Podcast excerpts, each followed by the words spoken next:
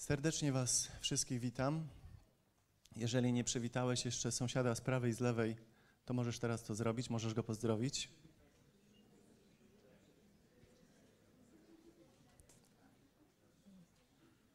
Widzę przez ten szum, że jednak nie przywitaliśmy się wcześniej. Każdy w pośpiechu, rozumie, tutaj wszedł. Jest moim pragnieniem teraz, wiecie, na początku, żeby Duch Święty nas nastroił. Taką myśl miałem, jak modliliśmy się przed chwilą.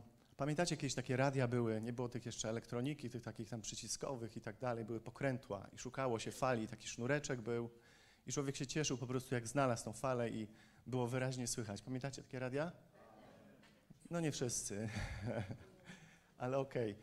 Wiecie, moją modlitwą teraz jest, żeby właśnie Duch Święty nas nastroił, żeby, żebyś Ty również wytężył duchowe uszy swojego serca i tak pokręcił może pokrętłem w sobie teraz, skupił uwagę, żeby, żebyś tutaj po prostu usłyszał coś od Niego. Kiedy słyszycie o ofiarności i, i o hojności, co przychodzi nam, Wam do głowy? Taka pierwsza myśl. Hojność, ofiarność. Jak? Głośniej? Pieniądze, tak? Co jeszcze? Pomoc. Pomoc, tak. Marek krzyknął najgłośniej, pieniądze. Mi też pierwsza rzecz przychodzi po prostu na myśl pieniądze, ale będę starał się nie mówić dzisiaj o pieniądzach, o pieniędzach, nie wiem jak to się mówi o pieniądzach, tak? Ale o hojności. Kto z Was może powiedzieć o sobie, że jest hojny? Niech podniesie rękę. Ojejku, chyba skromność przez Was przemawia, albo faktycznie nie ma hojnych. Może jednak to pierwsze. A kto z Was czuje się zaspokojony materialnie, błogosławiony i może powiedzieć zasadniczo, że niczego mu nie brakuje? Och, teraz jest więcej osób. To skoro czujemy się zaspokojeni materialnie, to dlaczego tak mało jesteśmy hojni? Myślę, że żyjemy w świecie materialnym, żyjemy w kulturze materializmu i to jest odpowiedź. Wydaje się nam, jakby celem życia człowieka XXI wieku było ciągłe zdobywanie, gromadzenie coraz większej ilości dóbr. Jest tak? Świat nas nakręca, tam gdzie jesteśmy, nakręcamy się czasami poprzez porównywanie się z innymi, reklamy nas nakręcają i tak dalej. Synonimy hojności to gest, szczodrość, szczodrobliwość. Szczodrobliwość to połączenie słów szczodrość plus dobroć. W słowniku języka polskiego człowiek hojny tłumaczy się jako wspaniałomyślnie obdarowujący innych. Udziela szczodrze, dzieli się. Wspaniałomyślnie obdarowujący innych. Wiecie, też trzeba być w takich gestach, w takich darach wspaniałomyślnym. Po prostu nasłuchiwać się. Pamiętajmy również, że pseudoewangelią tego świata jest gromadzenie dóbr tylko dla siebie, które powodują w nas egoizm, sknerstwo i coraz większą chciwość. A co Biblia mówi o chciwości? Fragment, który Wam przychodzi teraz do głowy? Tak, jest korzenie wszelkiego zła i również w jednym miejscu jest napisane, że chciwość jest gorsza od bałwochwalstwa. Gdzie jest ten fragment? Będzie nagroda? No nie, może też, ale ja znam inną księgę. W Nowym Testamencie, listy świętego Pawła. Nie będzie nagrody. Rzymian nie, no chociaż księgę znajdźcie, no.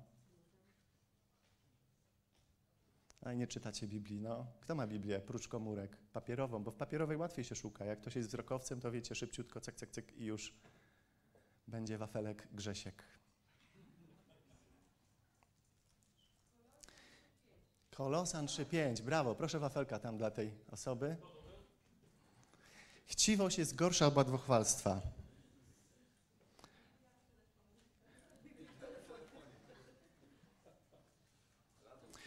Niech podniosą teraz rękę osoby, które nie czują się bałwochwalcą, nie kłaniają się bożkom, rzeczom martwym, obrazom, figurkom, czują się wolni od tego, wiedzą, pamiętają, że należy oddawać cześć Bogu tylko w duchu, bo On jest duchem. Amen. Jestem przekonany, szczerze wierzę, że podniosłeś również właśnie rękę dlatego, że wiesz, co to znaczy.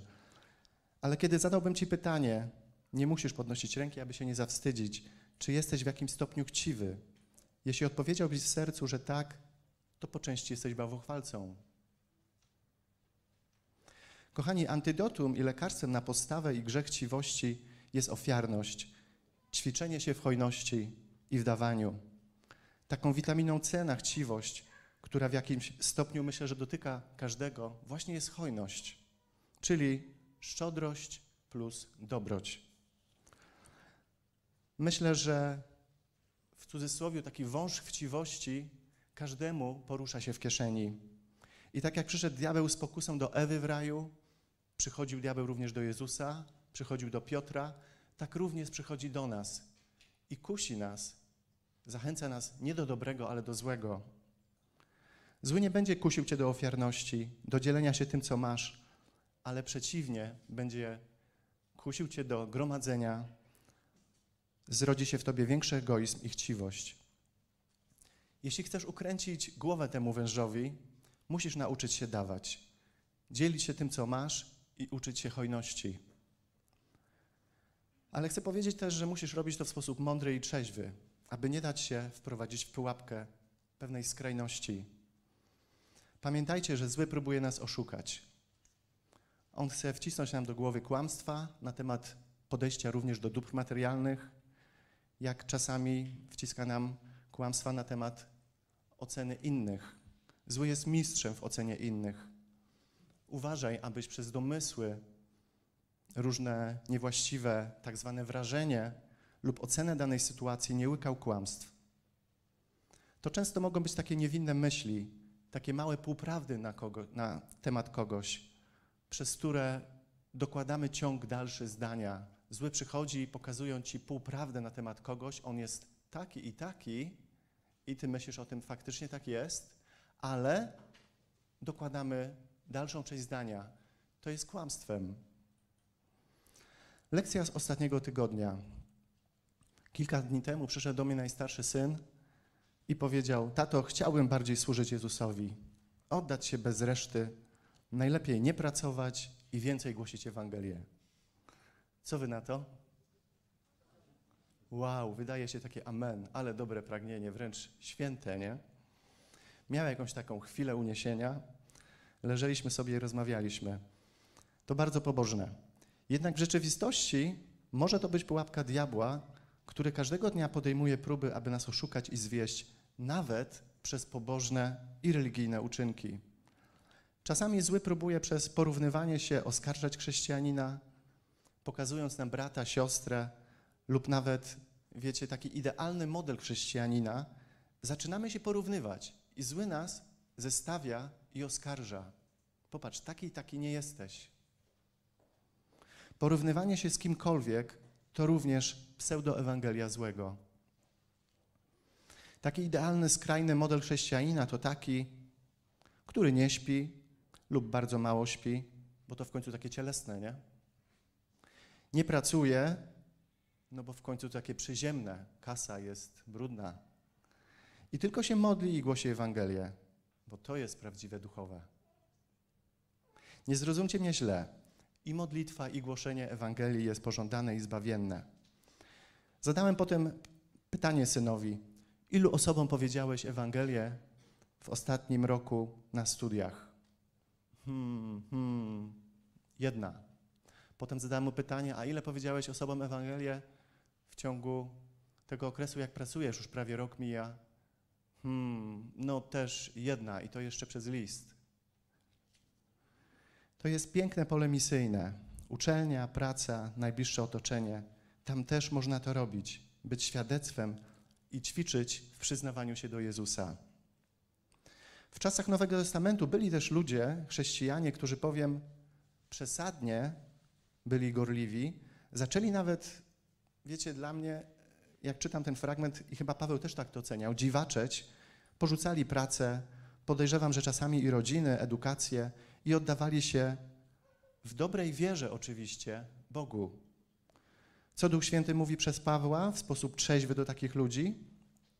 Kto nie pracuje, niech nie je. Szok, nie?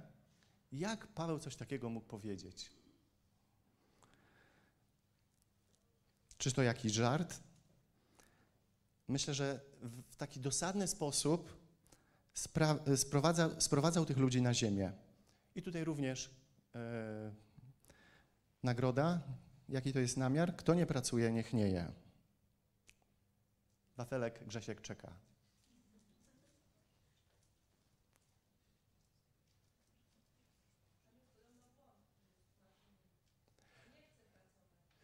Różne są tłumaczenia. Różne są tłumaczenia. No. No, cz- czekam, czekam. A czas leci. Słaby, słaby zasięg w telefonie. No użyjcie tych komórek, no już użyjcie. Wiecie, jedno to mieć Biblię, a drugie umieć z niej korzystać.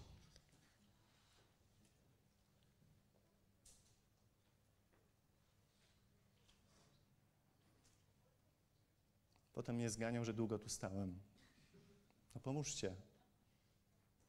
Kto nie pracuje, niech nie je. Brawo. Piotrusiowi poproszę wafelka dać. Potrafi komórką szybciutko mm, obsługiwać. Wnioski z tego fragmentu. Nie da się w ogóle nie jeść. Potrzebujesz dla zdrowia swojego ciała odżywiać się. I tak jak potrzebujesz jeść, to zgodnie z Biblią musisz pracować. Mimo, że teraz powiecie, ojejku, jutro jest poniedziałek, znowu praca. No niestety, wszystko przez Adasia i przez Ewę. Miało być piękniej. Dlatego, bracie, bądź trzeźwy, żyj wśród ludzi w społeczeństwie, zdobywaj wykształcenie, normalnie pracuj. Kiedy czujesz się zmęczony, odpoczywaj. Do czego ja was zachęcam, nie? To takie wydaje się mało nieduchowe. Wiecie, a propos odpoczynku, ostatnio też taka eureka. Jeden fragment mi wyskoczył z Biblii. W Marku 6, 31, 32 jest napisane Pójdźcie i wy na odludne miejsce i odpocznijcie trochę. Wielu bowiem przychodziło i odchodziło, tak że nie mieli wolnego czasu, żeby zjeść. Popatrzcie, o czym pisze tutaj ewangelista. Jezusowi również zależało na zdrowiu, na wolnym czasie i na odpoczynku Jego uczniów, tych, którzy Go słuchali. Czasami po prostu też jedli, czasami odpoczywali. Jak za długo odpoczywali, to przychodził do nich Jezus, mówił, no chociaż godzinkę byście się pomodlili, ale odpoczynek też był ważny. Ostatnio mnie to uspokoiło, wiecie, że jak czasami mi się po południu chce spać, to nic złego nie robię. Macie tak czy nie? Codziennie. Kolejny wniosek. Uczciwie zarabiaj pieniądze, które będą dla Ciebie błogosławieństwem i przez które Ty będziesz mógł być błogosławieństwem dla innych. Troszcz się również o swój dom, rodzinę, o braci, siostry, otoczenie, sąsiadów i tak dalej, do czego poruszy Cię Bóg. Ponadto bądź trzeźwy w dzieleniu się tym, co masz.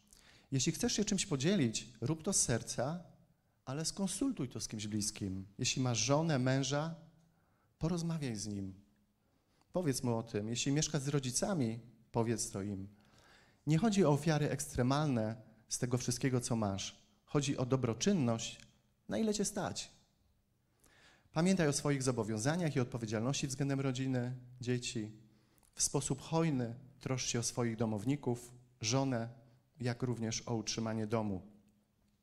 A propos hojności względem żony, wydawało mi się, że kiedy moja żona ma 20 par butów, a ja mam jedynie 4, no bo w końcu facet nie potrzebuje tak dużo, to jestem bardzo hojny. Z roku na rok byłem bardziej hojny. Dwa dni temu miałem imprezę firmową i jakoś tak spontanicznie jeden z kolegów mi mówi, że jego żona ma trzy garderoby i 100 par butów. Wiecie, dotarło do mnie, co to jest hojność.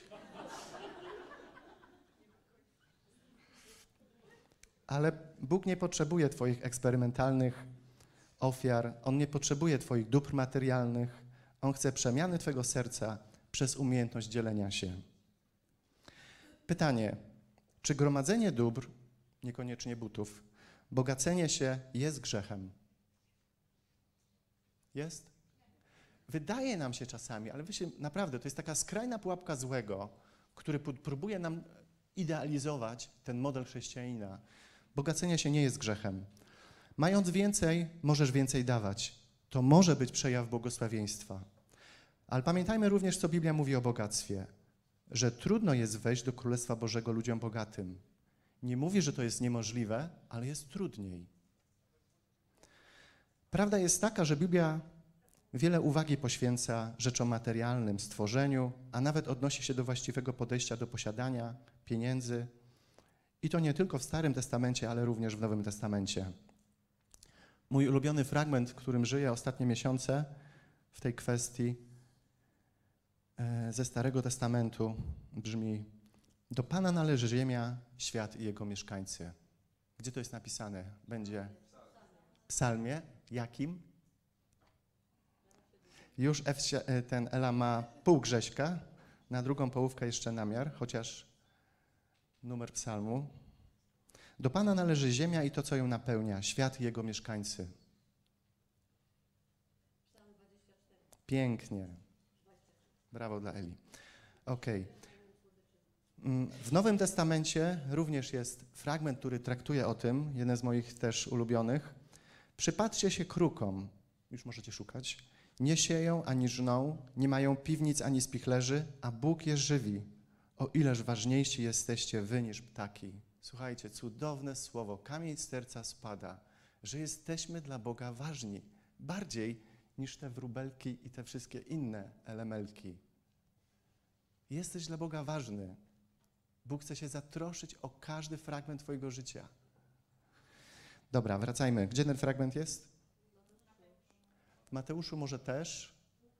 W Łukasza, no ja mam fragment z Łukasza, tak. 12. Kto tam krzyknął 12 Łukasza? Proszę dla niego wafelek.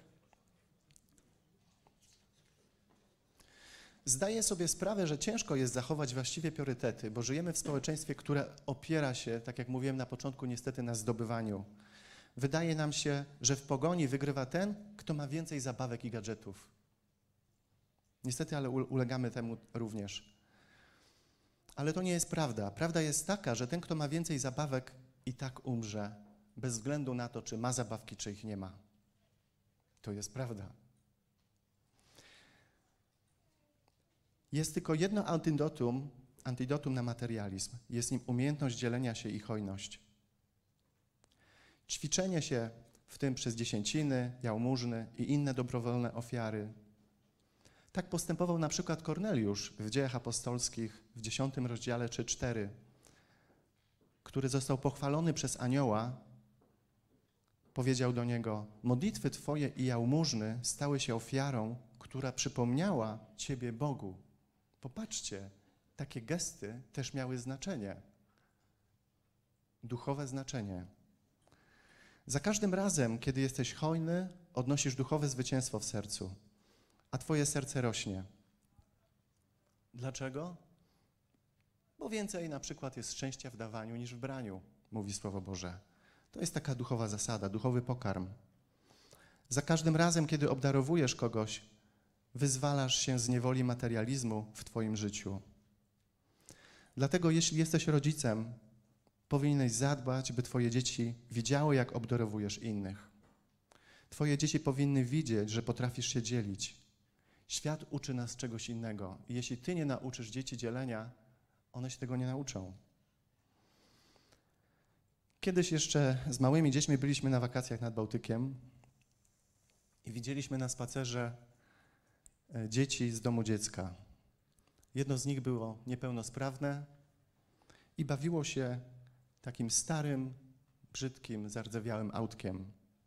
Mój syn bardzo lubił autka, miał dużą kolekcję żelaźniaków i zaczęliśmy tak spontanicznie nagle z nim o tym rozmawiać, zwracając uwagę na tego chłopca sugerując mu, zachęcając go do tego, żeby może podzielił się jakimś autkiem z nim, bo w końcu ma ich tak wiele. Widziałem, że troszeczkę się łamał, nie za bardzo był skory. Pytaliśmy się z żoną, które autko najbardziej lubi. Oczywiście McQueen, nie? Czy jesteś w stanie to autko podarować temu chłopcu? Łamał się, wijał się, w końcu zaniósł. Potem pomodliliśmy się i podziękowaliśmy za to, co mamy i że możemy uczyć się dzielić tym z innymi. W Ewangelii Mateusza 6,24 czytamy: Nikt nie może być sługą dwóch panów, gdyż albo jednego będzie nienawidził, a drugiego kochał, albo do jednego przylgnie, a drugim pogardzi.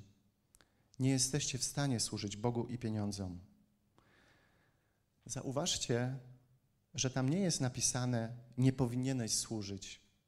Tam jest napisane nie możesz służyć.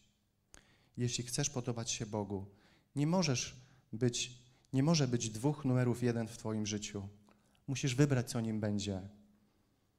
Czy celem numer jeden będzie pieniądz, czy Bóg? Choć podkreślam, pieniądze nie są złe, jeśli masz właściwe do nich podejście. Spróbuj postawić na hojność, szczodrość, gest serca. To odmieni Twoje relacje z Bogiem i ludźmi. Kiedy nauczysz się być hojnym dla innych, widząc w tym poruszenie Boga, Twoje serce ulegnie przemianie. To będzie najlepsza inwestycja w Twoim życiu. Tak, hojność jest inwestycją. Wydaje się, że tracimy, tak naprawdę zyskamy. W Ewangelii Łukasza 16:9 w jednym z przekładów czytamy: Zjednujcie sobie przyjaciół pieniędzmi niesprawiedliwego świata. Pamiętaj, że pieniędzy nie możesz zabrać na tamten świat. Czy wiecie, że niektóre zakłady pogrzebowe sprzedają oprócz trumien również garnitury? Taki przerywnik nie za bardzo, nie? A czy wiecie, że czym różni się taki garnitur do trumny od zwykłego? Brak jest w nim kieszeni. Dlaczego? Bo nie potrzebujesz w nim kieszeni i tak nie możesz zabrać ze sobą pieniędzy. Jednak możesz je wysłać tam zawczasu. W jaki sposób? Poprzez inwestowanie w te osoby, które otaczają ciebie, które tam zmierzają. Biblia w liście, w pierwszym liście do Tymoteusza, szóstym rozdziale od 18-19 nakazuje: Niech czynią dobro, bogacą się w szlachetne czyny, będą hojni i gotowi do udzielania się. Niech odkładają sobie skarb jako dobry fundament na przyszłość, aby się w ten sposób uchwycić prawdziwego życia.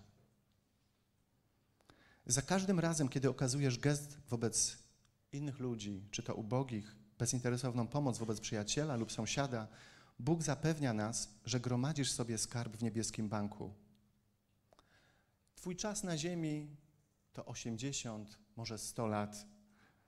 W wieczności spędzisz biliony lat. O tym niebiańskim banku jest również napisane w Łukasza 12 rozdziale od 15 do 21. Powiedział też do nich: Uważajcie i strzeżcie się wszelkiej chciwości, bo nawet gdy ktoś opływa we wszystko, życie jego nie jest zależne od jego mienia. I opowiedział im przypowieść. Pewnemu zamożnemu człowiekowi dobrze obrodziło pole i rozważał sam w sobie, co tu począć. Nie mam gdzie pomieścić moich zbiorów i rzekł, tak zrobię. Zburzę moje spichlerze, a pobuduję większe i tam zgromadzę całe zboże i moje dobra. I powiem sobie, masz wielkie zasoby dóbr na długie lata złożone. Odpoczywaj, jedz, pij i używaj.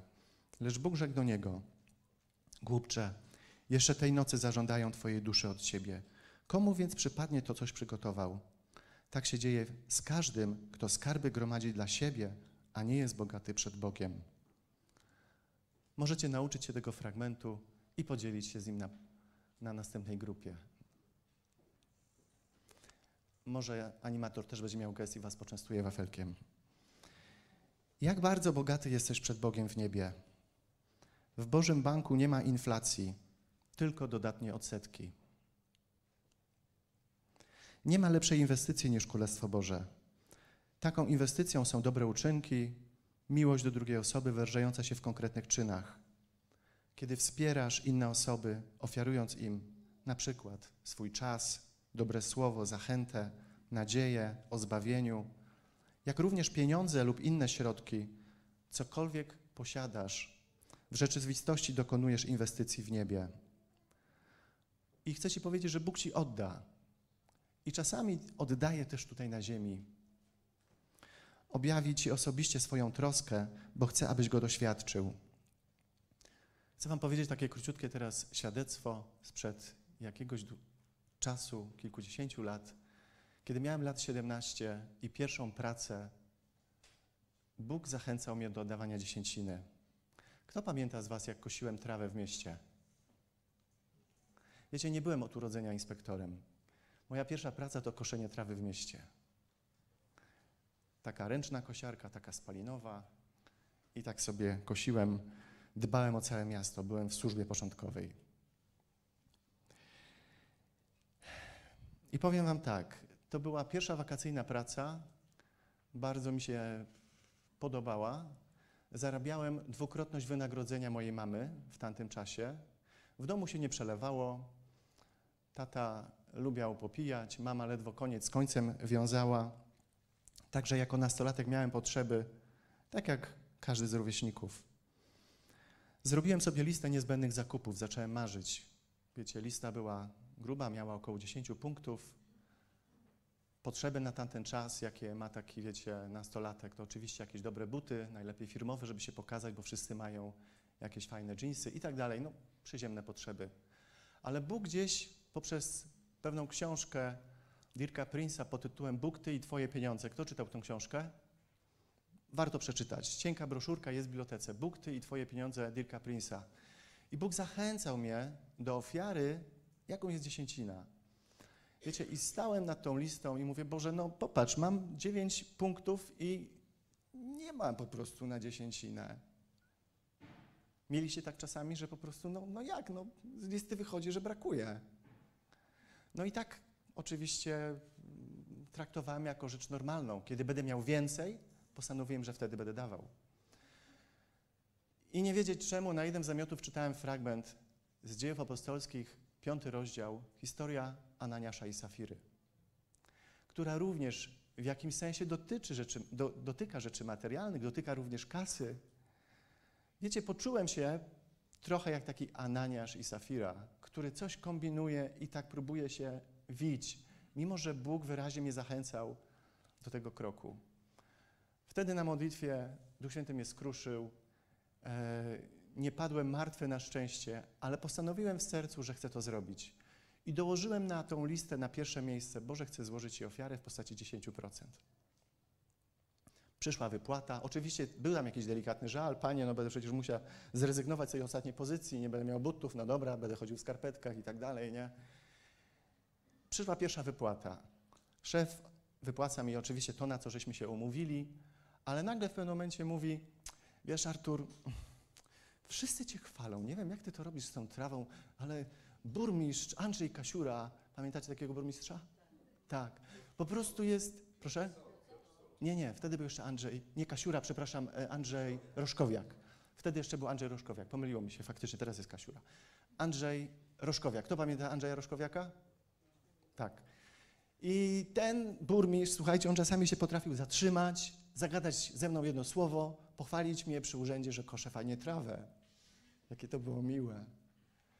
No i szef właśnie mi o tym powiedział. Mówi, Artur, nie wiem jak ty to robisz, ale po prostu wszyscy cię chwalą. I wyciąga tutaj jeszcze takiego papierka. Mówi, masz jeszcze tutaj tyle ode mnie. Słuchajcie, to była kwota właśnie tej dziesięciny, tego punktu pierwszego. I to było dla mnie pierwsze doświadczenie, przez które Bóg mi pokazał, że On widzi, On zna moje i Twoje potrzeby.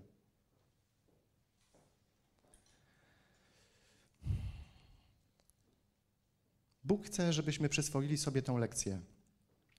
Po pierwsze, Bóg chce, abyś pamiętał, że chce się o Ciebie troszczyć. Jeśli będziesz wiernie i hojnie z wolności i z serca siał, nie tylko dziesięciny, On Ci odda. Pamiętaj, że On jest źródłem wszystkiego, co masz. On postanowił Cię stworzyć i dać Ci to, co masz, abyś mądrze tym za zarządzał, nie pysznił się i umiał się dzielić. Po drugie, Bóg może zabrać Ci to, co masz w jednej chwili lub podwoić to wszystko, co masz, ponieważ jest wszechmogący. Pamiętamy to słowo, do Niego należy ziemia, do Niego należy tak naprawdę wszystko. Po trzecie, Bóg nie potrzebuje Twoich pieniędzy. Chce tylko, żebyś nauczył się nie być samolubnym, ale hojnym. Co dzieje się, gdy się dzielisz i stajesz się bardziej hojny? W 2 Koryntian 9:8 czytamy. 2 Koryntian 9:8. Bóg ma moc udzielić wam obficie wszelkiej łaski, abyście mając zawsze wszystkiego pod dostatkiem, obfitowali we wszelki dobry uczynek. Bóg mówi, że jeśli będziesz hojny, On da ci wszystko, czego potrzebujesz, a nawet więcej, tak abyś miał wystarczającą ilość do dzielenia się dalej z innymi. On chce, żebyś był błogosławieństwem dla innych. czasami Ty będziesz błogosławiony, ale są też chwile, kiedy Bóg pobudza Ciebie, żebyś pobłogosławił innych. Jeśli nauczysz się, jak być hojnym w sposób mądry i trzeźwy, Bóg Cię zaskoczy bardziej, niż potrafisz sobie to wyobrazić. I zasadniczo skończyłem. Chciałbym, żebyśmy teraz wstali i się pomodlili. Tak króciutko, żeby Bóg rozszerzył nas w dzieleniu się i w zaufaniu